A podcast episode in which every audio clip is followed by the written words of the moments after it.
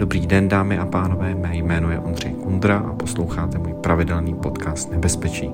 Dnes tady mám novináře hospodářských novin Ondřeje Soukupa a protože máme roční výročí ruské agrese proti Ukrajině, tak se budeme bavit především o tom a také, co se v těch následujících měsících bude dít.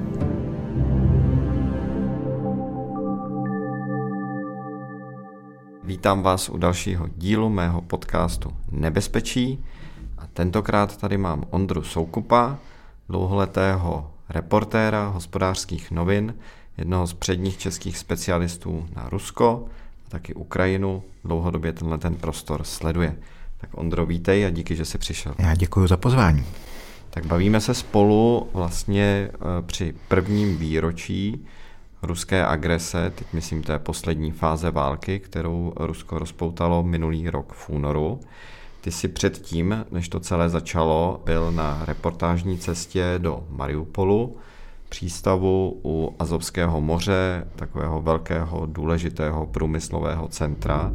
Jak dneska už víme, Mariupol byl v podstatě eh, následně zničený Rusy po začátku války. Ale mě by zajímalo, když jsi tam tenkrát byl, tak eh, jak tenkrát Mariupol vlastně vypadal, v jakém městě jsi se pohyboval? Tak Mariupol bylo město průmyslové. Eh, historicky se tam eh, vlastně ten život točil kolem dvou obřích metalurgických kombinátů Azovstaly a závodu Iliče. A i vlastně v tom roce 2022 mi říkali, že zhruba polovina obyvatelstva, to město bylo, mělo skoro půl milionu obyvatel, v té či oné míře pracovala na jeden z tady těch eh, závodů. Takže bylo to město, které bylo poměrně živé a já jsem tam poprvé byl v roce 2014, ne vlastně 2015, poté, co vlastně město odrazilo poslední útok separatistů. A tehdy to bylo prostě jako město duchů. Samozřejmě ta ekologie byla úplně příšerná ale vůbec tam jako moc nejezdili auta, prostě všude byly nějaké armádní checkpointy, veřejná doprava byla v, tako, v takovém stavu, že myslím, že už asi nikdy nezažiju, že bych jel tramvají a dírou v podlase se mohl koukat prostě na koleje. Když jsem tam byl loni, tak to vypadalo úplně jinak. Tyhle ty tramvaje už tam teda opravdu nejezdily, byly tam eh, moderní eh, trolejbusy, všechno to vypadalo jako hrozně eh, jako zajímavě. Já jsem se tam bavil eh, s lidmi z radnice o tom, že zrovna teďka jako budou přijímat strategii rozvoje do roku 2030, že by to mohl být jako zdravotnický hub a jako eh, by se tam vytvořil turistický klastr a že tam něco bude potřeba udělat s tou Azovstalí, že by bylo potřeba trošku jako přestěhovat, jako aby ty všechny splodiny nešly přímo do centra města. No a teďka si prostě uvědomuju, jak eh, to bylo vlastně úplně absurdní, když víme, jak to dopadlo. A nebo taky nebylo, protože se třeba časem, když se Mariupol podaří osvobodit jednou, k tomu zase můžou vrátit a dává to vlastně nějakou naději, jako k čemu se upínat do budoucna. Tak přinejmenším tedy co se týče jako problému s ocelárnami, tak te, tedy ruská armáda vyřešila poměrně důkladně. A Zosta byl hodně bombardovaný a v podstatě ho Rusko přestěhovalo pod zem eh, těmi různými výbuchy. Eh, to bylo úplně celé zničené. Co ti ty lidé eh, před, těsně před tou válkou vlastně říkali o tom, nakolik si myslí, že ta válka přijde? Připravovali se na to nějak speciálně? Báli se toho? Nebo to brali jako něco, co úplně reálné není? Oni mi vlastně říkali, uh, podívej se, ta válka je tady už 8 let. Protože ta frontová linie byla od města nějakých 35 a 30 kilometrů. Takže on říká, no my jsme na to prostě zvyklí a my jako máme vlastně zbalenou tu tašku s těmi doklady, penězi a léky, prostě aby jsme eventuálně mohli utéct. Ale jak se posledně ukázalo, drtivá většina z nich to prostě podcenila a dostávali se z města potom velmi jako složitými cestami, protože ta ruská armáda skutečně postupovala nesmírně rychle Nikdo to nečekal, ani ti jako obránci, ti vojáci, s kterými jsem tedy mluvil, který jako říkali, jo, jo, my jsme připraveni a tak dále, tak eh, se prostě během týdne ocitli vlastně v eh, obklíčení. A když říkáš, že to nikdo nečekal, tak zároveň to byly z části asi lidé, kteří eh, do Mariupolu přišli už eh, z některých těch okupovaných území z Donbasu, že, že Mariupol sloužil asi jedno ze záchytných míst, není to od Donbasu zase tak eh, jako daleko, ta komunita těch uprchlíků, přistěhovalců tam byla poměrně velká. Takže by si vlastně člověk řekl, že oni to čekat měli, protože už měli jako podobnou živou zkušenost. To je sice pravda. Já třeba, eh, protože já jsem se snažil eh, najít eh, nejenom takové ty pro ukrajinské obyvatele Mariupolu, ale i vlastně lidi, kteří naopak by mi dali tu druhou stranu mince a takže jsem zkoušel jako i přes nějaké prostě svoje eh, zájmy koníčky, které nemají s politikou nic společného. A takhle jsem se dostal třeba na degustaci řemeslného piva ukrajinského tam v jednom eh, podniku. A když jsme se posléze jako bavili o tom, jestli přece jenom jako jsou nějaký uh, lidé, kteří vlastně v Mariupolu podporují Vladimira Putina Kreml, tak se na mě majitel podíval a říkal, hele, já jsem z Doněcku.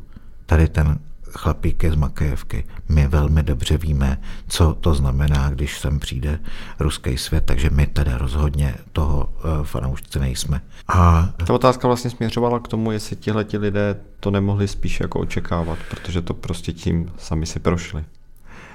On, nikdo vlastně z těch lidí vlastně nečekal, že ten útok bude takhle uh, rozsáhlý. To nečekal nikdo spousta lidí ti řekla, no jo, tak oni budou chtít asi dobít celou tu Doněckou oblast a Luhaňskou a tím to asi skončí. Jo. A což by teda znamenalo, že by teda chtěli zkusit dobít i ten Mariupol, ale to čekali, že bude teda útok právě z toho severu od Doněcku a to, že ruská armáda jako prorazí ukrajinskou obranu jako na, u Krymu, a vlastně během tří dnů se jako posune o nějakých 150, skoro 200 kilometrů, tak to nikdo nečekal. My jsme se nedávno v Respektu, protože na Ukrajinu jezdíme eh, jako pravidelně, tak jsme se vraceli vlastně k hrdinům jedné z našich reportáží z začátku minulého roku. S těmi lidmi jsme tenkrát mluvili na Ukrajině a zajímalo nás, jestli žijí, jestli to všichni dali, jak jsou na tom.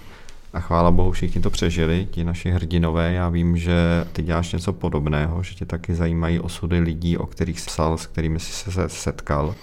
Tak kdyby se podíval na tu svoji mariupolskou reportáž, eh, tak jak dopadly eh, tvoji hrdinové z tvého článku? Zaplať pámu jsou všichni naživu. Ono to teda bylo jako náročné psychicky na tom začátku, protože já jsem samozřejmě v okamžiku, kdy válka začala, jak jsem se se všemi psal a to mi ještě jako psali, že jako no dobře, slyšíme výbuchy tamhle někde od přístavu a tohle a pak uh, jsou fronty v obchodech a já nevím co. A prostě po devíti dnech přestali odpovídat úplně, protože byla zničená elektrárna a přestaly fungovat mobilní telefony. A teprve prostě po třeba měsíci, po dvou se začali znovu ozývat, že se nějakým způsobem prostě dostali pryč.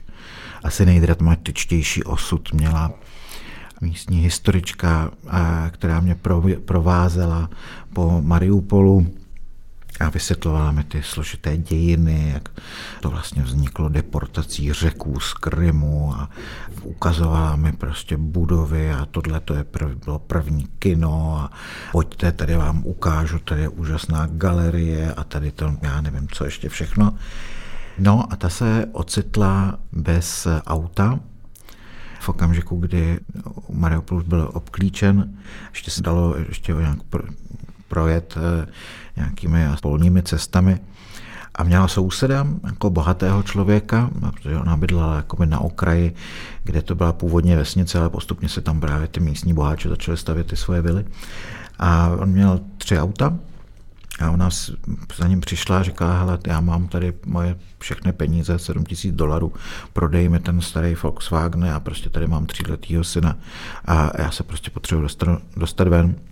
No a ten chlapík se ovšem ukázal, že jako je právě ten příznivec toho ruského světa. A taky sdělil, že to bude všechno v pořádku, když za chvíli přijdou naši. No a samozřejmě byl to ten první člověk, který okamžitě zbalil celou rodinu a odjel v okamžiku, kdy začaly náboje padat jako do té jejich čtvrti. A tahle ta Olia spolu s dalším sousedem, prostě tady tomu chlapíkovi vypáčili garáž a to auto mu ukradli. No a dostali se ven a nakonec to, to dopadlo, že jako dojela až do Prahy a bydleli jako pár měsíců i u nás doma. Takže tohle byl asi nejdramatičtější příběh. Všichni ostatní se nějakým způsobem také dostali. Takoví ti proukrajinští aktivisté, tak eh, pro ty vlastně přišli lidé z bezpečnostních složek hnedka první den a říkali, hele, víme, že tady jsou prostě diverzní eh, oddíly a máme seznam, které lidi oni chtějí prostě buď to zlikvidovat nebo prostě zadržet a ty seš na tom seznamu jako poměrně hodně vysoko, takže prostě je toho jednoho z mého známého prostě zbalili, dali mu prostě 20 minut na to, aby se pozbíral věci a i s celou rodinu odjeli do Dněpra. Dneska tam má takové centrum pro pomoc těm uprchlíkům, no. ale vlastně s jedinou výjimkou, kdy prostě ne, skutečně netuším, co se s tím člověkem eh, stalo, ne, není na žádných sociálních sítích, tak vlastně všichni ostatní jsou naživu. Z Mariupolu taky Rusové odnesli, odvlekli děti.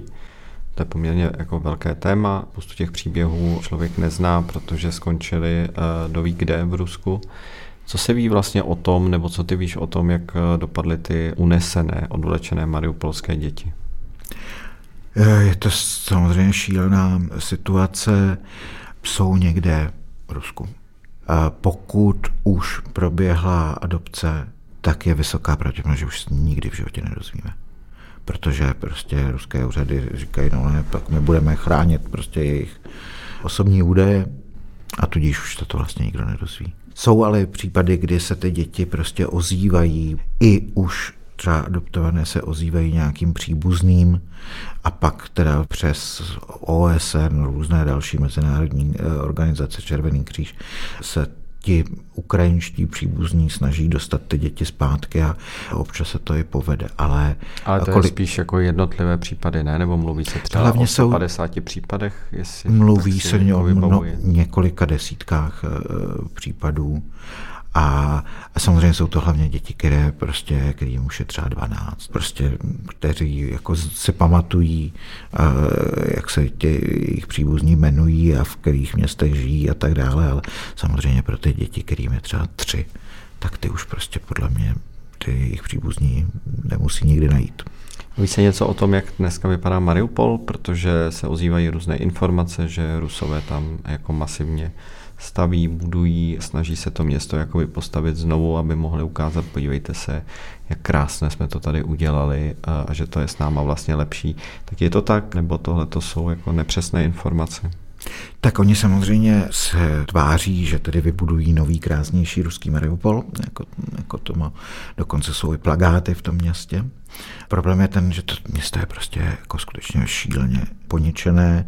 Lidé z Mariupolské radnice, který jsou teďka, eh, který museli odejít z města, tak tvrdí, že podle jejich údajů až 80% budov ve městě prostě byly tak či onak eh, poškozeny. Říkají, že jenom obnovit základní infrastrukturu, teplárny, prostě plynovody, elektřina, vodovod, takže to bude trvat minimálně tři roky a na tu předválečnou úroveň se město dostane tak jako za deset let. Jo.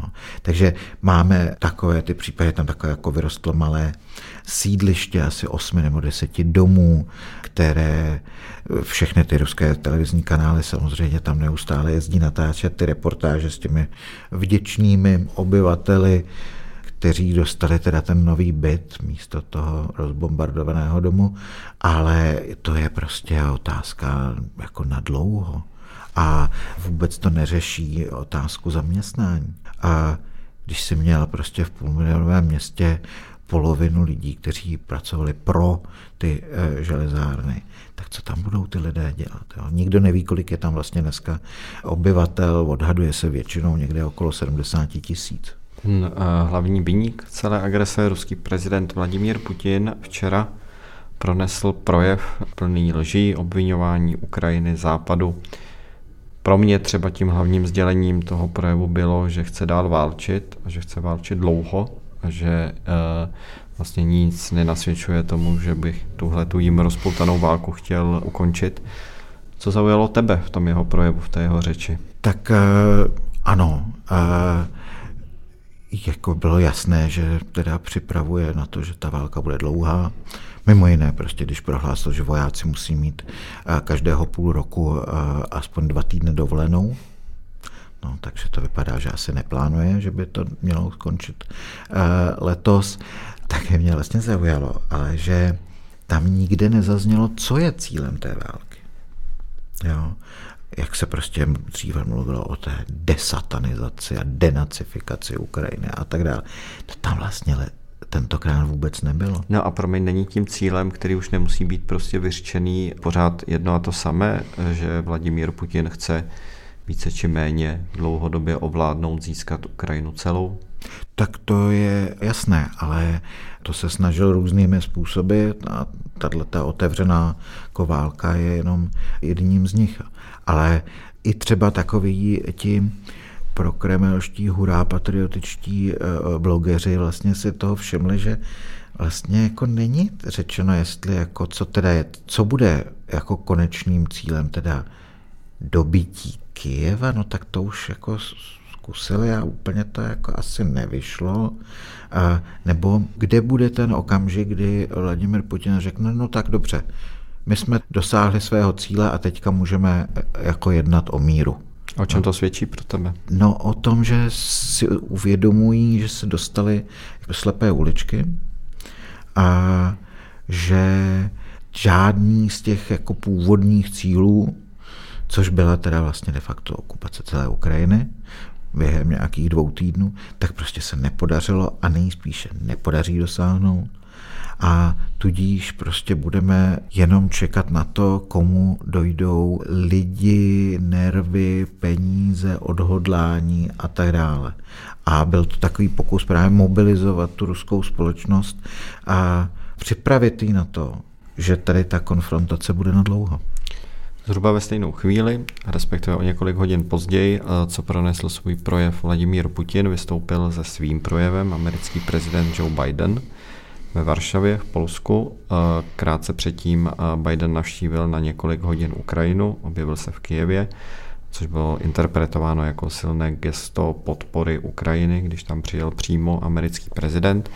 Zaujalo tě něco v jeho projevu, v jeho varšavském projevu? On to byl do určité míry jako, jako odraz, protože i vlastně americký prezident Joe Biden eh, jako dával najevo, že ten konflikt skutečně bude na dlouho. Protože on řekl, že ti do toho skáču, eh, nebo naznačil, že vlastně Amerika Západ bude podporovat eh, v té válce Ukrajinu jako do poslední chvíle, dokud se nebude dát říct, že to vyhrála. Ale znovu otázka je, jako co to znamená ta výhra. Přesně. A, a současně je to prostě signál, že tedy ano, my musíme i své obyvatelstvo připravit na to, že prostě to bude stát nějaké peníze a bude to, bude to nadlouho. Ne? Není to, že by prostě mávnutím kouzelné hůlky prostě se ta situace rychle vyřešila. A samozřejmě i ve Spojených státech se tím spíše, že je to prostě demokracie a musí se opírat vlastně na tu veřejnost a tak i pro ně je to vlastně takový jako signál, ano, má, ale má to cenu, něco to stojí, ale pokud eh, bychom Ukrajinu teďka nechali padnout, tak ve finále ten konflikt stejně přijde k nám a bude to ještě mnohem dražší a náročnější. No a nemá uh, podobně jako si zmiňoval právě Vladimíra Putina ten jeho projev, že vlastně tam nezaznělo, co přesně má být tím cílem, co Rusko chce, co chce Vladimír Putin teď na Ukrajině, tak eh, nemá v tom podobné nejasno vlastně i Západ, americký prezident, protože, jak když jsem se na to ptal třeba eh, bývalého vojenského velitele americké armády Bena Hodgese, tak mi říkal tenhle ten týden, že on tenhle ten pocit má, eh, na který se ptám, že sice Amerika a Západ říká podporujeme Ukrajinu, ale neříká jako nějaké konkrétní cíle typu chceme, aby Ukrajina vyhnala Rusko z celého svého území. Chceme, aby osvobodila Krym a v tom ji budeme podporovat. Chceme, aby válečné zločiny byly potrestány a zřídil se třeba Mezinárodní eh, trestní tribunál a podobně. Takže se to říká taky tak jako hodně obecně. Tak nemáš tenhle ten pocit, eh, že Západ taky vlastně v tom trochu plave, co přesně chce dosáhnout? Tak jedna věc je, že samozřejmě, co se změnilo za ten uh, uplynulý rok, že Západ teprve až někdy jako na jaře pochopil, že Ukrajina nepadne. A protože předtím uh, jak francouzi, tak i třeba Němci, jako ti prostě off record říkali, no jo, ale jako prostě proti té ruské armádě se ty Ukrajinci jako bránit jako pořádně nemůžou, proto jim jako nechtěli také dodávat třeba těžké zbraně nebo nějaké uh, vysloveně sofistikované zbrojní systémy a naopak jim dávali zbraně pro partizánskou válku. Všechny ty javeliny a podobně. Takže teprve někdy jako na tom začátku léta Západ pochopil, že tedy asi by teda té Ukrajině měl začínat jako víc pomáhat a chystat se vlastně na jiný konflikt, vlastně jako by mnohem konvenčnější, na který ovšem ty západní armády jako nebyly připraveny. A protože my prostě dostatek těch tanků jako nemáme. My téměř nemáme protiletecké systémy, jo, protože v doktríně na to se používá, teda předpokládá, že jako získáme prvenství ve vzduchu. Jo. Takže ono se to prostě mění a když si člověk vzpomene ještě na, já nevím, loňský podzim, kdy Německo v zásadě jako se stále tvářilo, že jako dobře, tak my tam pošleme nějaký polní nemocnice, ale jako těžký zbraně přece jako ne, to je úplně jako mimo. Takže ten posun jako je jako samozřejmě mnohem pomalejší, než by si člověk přál, ale je. Jo? A je to prostě taky kombinace toho, co uh, my vnímáme jako realistické, jestli uh, je v silách ukrajinské armády třeba dobít Doněck, jo, nebo znovu osvobodit eh, Mariupol. Kolik by to stálo lidských životů. Tohle to si myslím, že musí prostě rozhodovat především ti Ukrajinci. My jim musíme jako pomoct, my jim musíme pomáhat nejenom vojensky, ale i ekonomicky, humanitárně a tak dále. Ale nemůže jim samozřejmě jako nadiktovat, že jako můžete dobít jenom Mariupol, ale ten Doněck a Luhansk prostě těm Rusům radši nechte. Jo, to je prostě věc, kterou musí si rozhodovat Ukrajinci. Na obálce jednoho polského časopisu uh, jsem tenhle ten týden uh, viděl karikaturu, jak Joe Biden vystupuje z letadla a jde po těch sůdkách dolů v Kijevě, jde po koberci ten koberec je kůže z ruského medvěda, který na tom posledním schůdku má takovou jako otevřenou tlamu a je prostě mrtvý. A autor té karikatury tím chtěl říct, že ne Vladimír Putin se dostal do Kijeva, jak původně chtěl na začátku války, ale vlastně v tom ročním výročí tam přicestoval Joe Biden a vlastně po, po mrtvém ruském medvědu vystupuje na tu ukrajinskou svobodnou půdu v Kijevě. Jak víme, tak Joe Biden nepřiletěl do Kijeva letadlem, ale ve skutečnosti tam přicestoval z Polska vlakem. Ale kdybych se podržel téhleté karikatury, jak to vnímali vlastně ruští politici, ruská propaganda, tou jeho návštěvu Kijeva? Byl to políček pro ně? Tak byl to rozhodně šok, ale oni velmi rychle jako řekli, že to bylo vlastně domluvené, Eh, protože to potvrdil ostatně i Washington, že oni pár hodin před eh, příjezdem Joe Bidena vlastně informovali ruskou stranu, že americký prezident tam bude aby podle tedy slov eh, poradce pro eh, bezpečnost Jakea Sullivana zamezili jako nedorozumění, když by Rusové viděli prostě nějaké manévry v Kijevě, tak aby věděli, kdo to eh, tam je. Takže oni, ti ruští propagandisté, to vlastně jako brali jako, že to Kreml dovolil ten příjezd.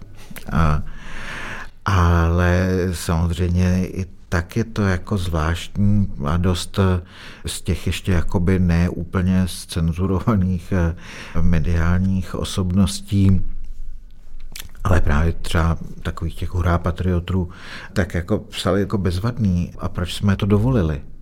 Jo, jestli jsme to dovolili, tak proč jsme to udělali? Jako co z toho máme? Takže jako není to věc, která by udělala Kremlu radost.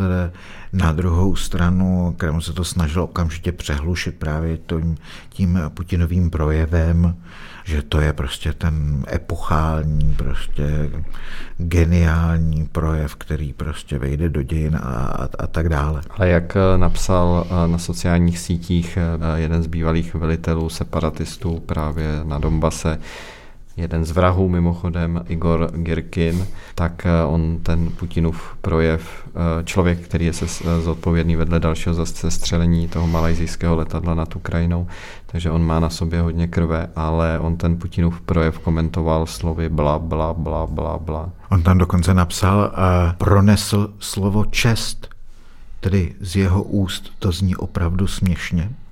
Girkin vlastně dlouhodobě kritizuje Kreml právě kvůli tomu, že říká, jako my nebojujeme dostatečně, nemáme cíl, nikdo lidem nevysvětlil, proč bojujeme na Ukrajině. A velmi ostře kritizuje i tedy velení ruské armády, kde o nich teda se vyjadřuje výhradně jako o prostě korupčnících, eh, kteří prostě nejsou schopni eh, nikomu velet. Jo. Takže... A přibývá těchto těch hlasů, protože dneska se třeba objevily citace Evgenie Prigožina, eh, majitele soukromé armády, která na Ukrajině také vraždí bojuje hodně eh, teď u města Bachmut, tak on říká něco podobného, vlastně ostře se vymezuje vůči ministru obrany Šojguovi, veliteli těch ruských vojsk Gerasimovi na Ukrajině. Jsou to ojedinělé hlasy, přibývá jich, eh, nebo jsou to notoričtí nespokojenci, kteří si prostě takhle nějak jako vyřizují mocenské účty, které jsou stejně nějak pro nás neprůhledné odsud? Je to rozdílné. V Rusku vznikla taková jako poněkud bizarní instituce válečných korespondentů, válečných dopisů, vojenkor se to mu říká v ruštině. A to jsou v zásadě lidi, kteří už třeba od toho roku 2014 se pohybují na Donbasu, ať už pracují pro nějaká oficiální média, anebo mají prostě třeba jenom YouTube kanál, kde sbírají peníze na svoji činnost a, a, a třeba na zakoupení, já nevím, neprůstřelných vest. A tihle lidé byli dlouho vlastně jakoby mimo kontrolu, protože oni skutečně oslovují nějakých těch 10-15% těch jako zatvrzelých eh, jestřábů, kteří skutečně si přejí tu válku až do vítězného konce. A ovšem posléze tedy část eh, těch lidí si koupilo ministerstvo obrany díky nějakým prostě sponzorským smlouvám a podobně. A, a ti zbývající prostě mají teďka problém se vůbec jako na tu frontu dostat. A v případě Evgenie Prigožina prostě jde o to, že eh, tam byl jakoby mocenský konflikt mezi právě ministrem obrany Sergejem Šojgu a takovými těmi mladými vlčáky, což je právě Prigožin, čečenský vůdce Ramzan Kadyrov, eh, Svého času to byl generál Sorovikin, který taky chvilku eh, velel ruským silám na Ukrajině, kteří vlastně kritizovali náčelníka generálního štábu Gerasimova právě za to, že to je prostě všechno zdlouhavé, že ti vojáci prostě mají špatné vybavení a tak dále. A ten konflikt byl téměř veřejný. Na konci loňského roku třeba bylo, se objevilo video kde nějaký dva chlapíci říkají, my jsme tady z Wagnerovy skupiny dělostřelci a bohužel teďka na, už nám zase došly náboje a kdybychom je měli, tak by nepadlo tolik našich lidí. A obracejí se k náčelníkovi generálního štábu Gerasimovi slovy krajině vulgární nadávkou pro muže homosexuální orientace což v natolik mačistické instituci, což jako je ruská armáda, tak se asi nedá jako urazit víc. Načež eh, ministerstvo obrany říkalo, ne, to je nějaký ukrajinský fake, to vymysleli eh, jako Ukrajince, to žádný takový vojáci nejsou, načež druhý den Evgenij Prigožin natočil video s tady těma chlapíkama a říkali, jo, jo, to jsou naši lidi a skutečně tady ten problém existuje. A, a to byla asi patrně poslední kapka, kdy ministerstvo obrany jednak převzalo vlastně celé, celé to velení a, a od té doby vlastně jsou Wagnerovci odsouváni na jako, jako druhou kolej a jestliže tehdy si stěžovali, že jim nemají dost těch nábalů pro dělostřelectvo, tak teďka prostě už pláčí, že nemají už vůbec nic, že jim prostě blokují veškeré dodávky a oni prostě se snaží dobít Bachmut bez prakticky jako podpory eh, těžké techniky, protože jim ruské eh, ministerstvo obrany prostě zablokovali veškeré dodávky munice. Takže z tohohle lze vyvozovat, že spíš budou v uvozovkách slovy Vladimíra Putina denacifikováni to je ten termín, který použil na začátku pro vysvětlení té operace, té války na Ukrajině a potřebu ovládnout Ukrajinu, takže ruská armáda nakonec denacifikuje, to znamená zničí Wagnerovce, že potlačí, protože prostě třeba ministr obrany ruský v nich vidí někoho, kdo by ho mohl jako Evgenij Prigožin mocensky ohrožovat, tak tomuhle tomu dojde a navrh tedy získá armáda? Tak ono se to jako už jednou stalo v těch letech 2014-2015 a paradoxně eh, byli to právě Wagnerovci, kteří jsou podezřelí nebo podezření hraničící s jistotou, že oni likvidovali takové ty příliš nezávislé polní velitele, kteří v tom chaosu toho konfliktu na Donbase prostě měli pocit, že prostě skutečně jako jsou svými pány a aby je dostali pod vlastně to ruské velení, tak to byly právě Wagnerovci, kteří zabili některé z tady těch eh, polních velitelů. Teďka to vypadá, že se jich může, že může čekat stejný osud. Ještě by mě zajímalo, protože ty se bavíš s normálními běžnými Rusy nebo s lidmi, kteří v Rusku sledují ruskou společnost, tak zatím nevidíme a asi se to nechystá nějaké jako masivní protesty nebo v podstatě jakékoliv protesty proti té válce, proti Vladimíru Putinovi. Ruská společnost se proti tomu nestaví, tak když se s nimi bavíš, s těmi Rusy, eh, tak co ti říkají, jako o tom uvažují, co se v jejich zemi děje a za co jsou nějakým způsobem třeba pro mě všichni spoluodpovědní. Neříkám spoluvinní, ale minimálně spoluodpovědní. Tak samozřejmě ruská společnost je jako velmi pestrá a najdeš lidi, kteří jako jsou jako v hluboké depresi a přesně si kladou otázku, co měli udělat, aby se tato situace vůbec nestala. Nicméně to je prostě pár procent. Většina má takový ten pocit, že se s tím prostě nedá nic dělat, že na jejich názoru vlastně vůbec nezáleží.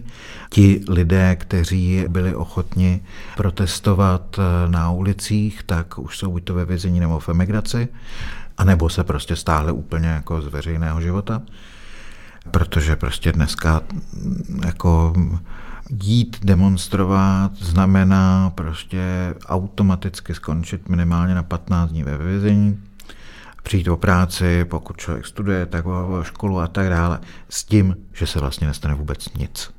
Takže lidí, kteří mají tohleto nutkání i přesto, jako jít protestovat, tak je vlastně hrozně málo. Ale nejde jenom o ty represe, byť to teda rozhodně jako nechci zlehčovat, ale i o obecnou náladu v té společnosti. A všechny sociologické výzkumy vlastně říkají, že válku podporuje zhruba 60%. To je vysoké číslo. To je obrovské číslo. Samozřejmě, jak už jsem říkal, to, to jádro je prostě nějakých 15%. Jo, kteří naopak jsou vlastně ochotní kritizovat prostě Vladimira Putina, že nebojuje dostatečně jako usilovně ale ty ostatní, tak tam je neuvěřitelná škála prostě těch racionalizací, těch zdůvodnění, proč, od toho, že prostě ale tak vlastně v tom Kremlu přece nesedí nějaký hlupáci, oni musí vědět, proč to udělali. No, to my se nikdy nedozvíme, my jsme moc malí lidé.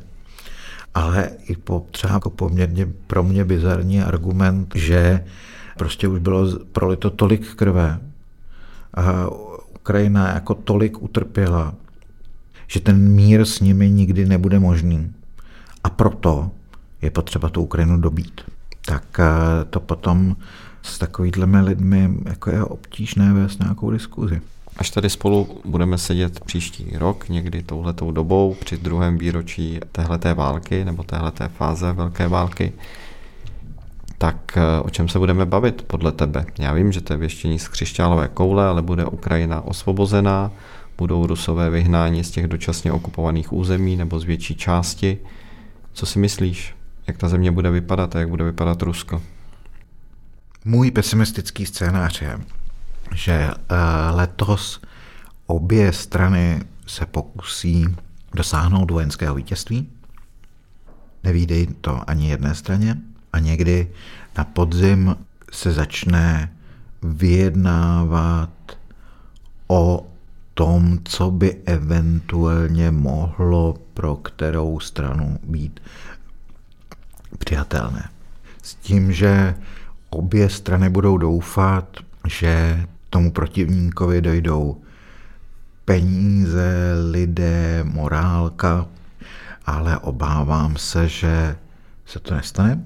Ukrajina jednak kvůli tomu, že prostě oni brání vlastní zem, množství lidí, kteří prostě padlo, je jako obrovské a ta morálka je jenom prostě stále vyšší a vyšší. Jo. Takže pokud bude Západ dále podporovat prostě finančně a vojensky Ukrajinu, tak tam si myslím, že oni se nezroutí a v Rusku zase díky jeho finančním možnostem, vojenským možnostem, 140 milionech obyvatelstva, tak ani tam.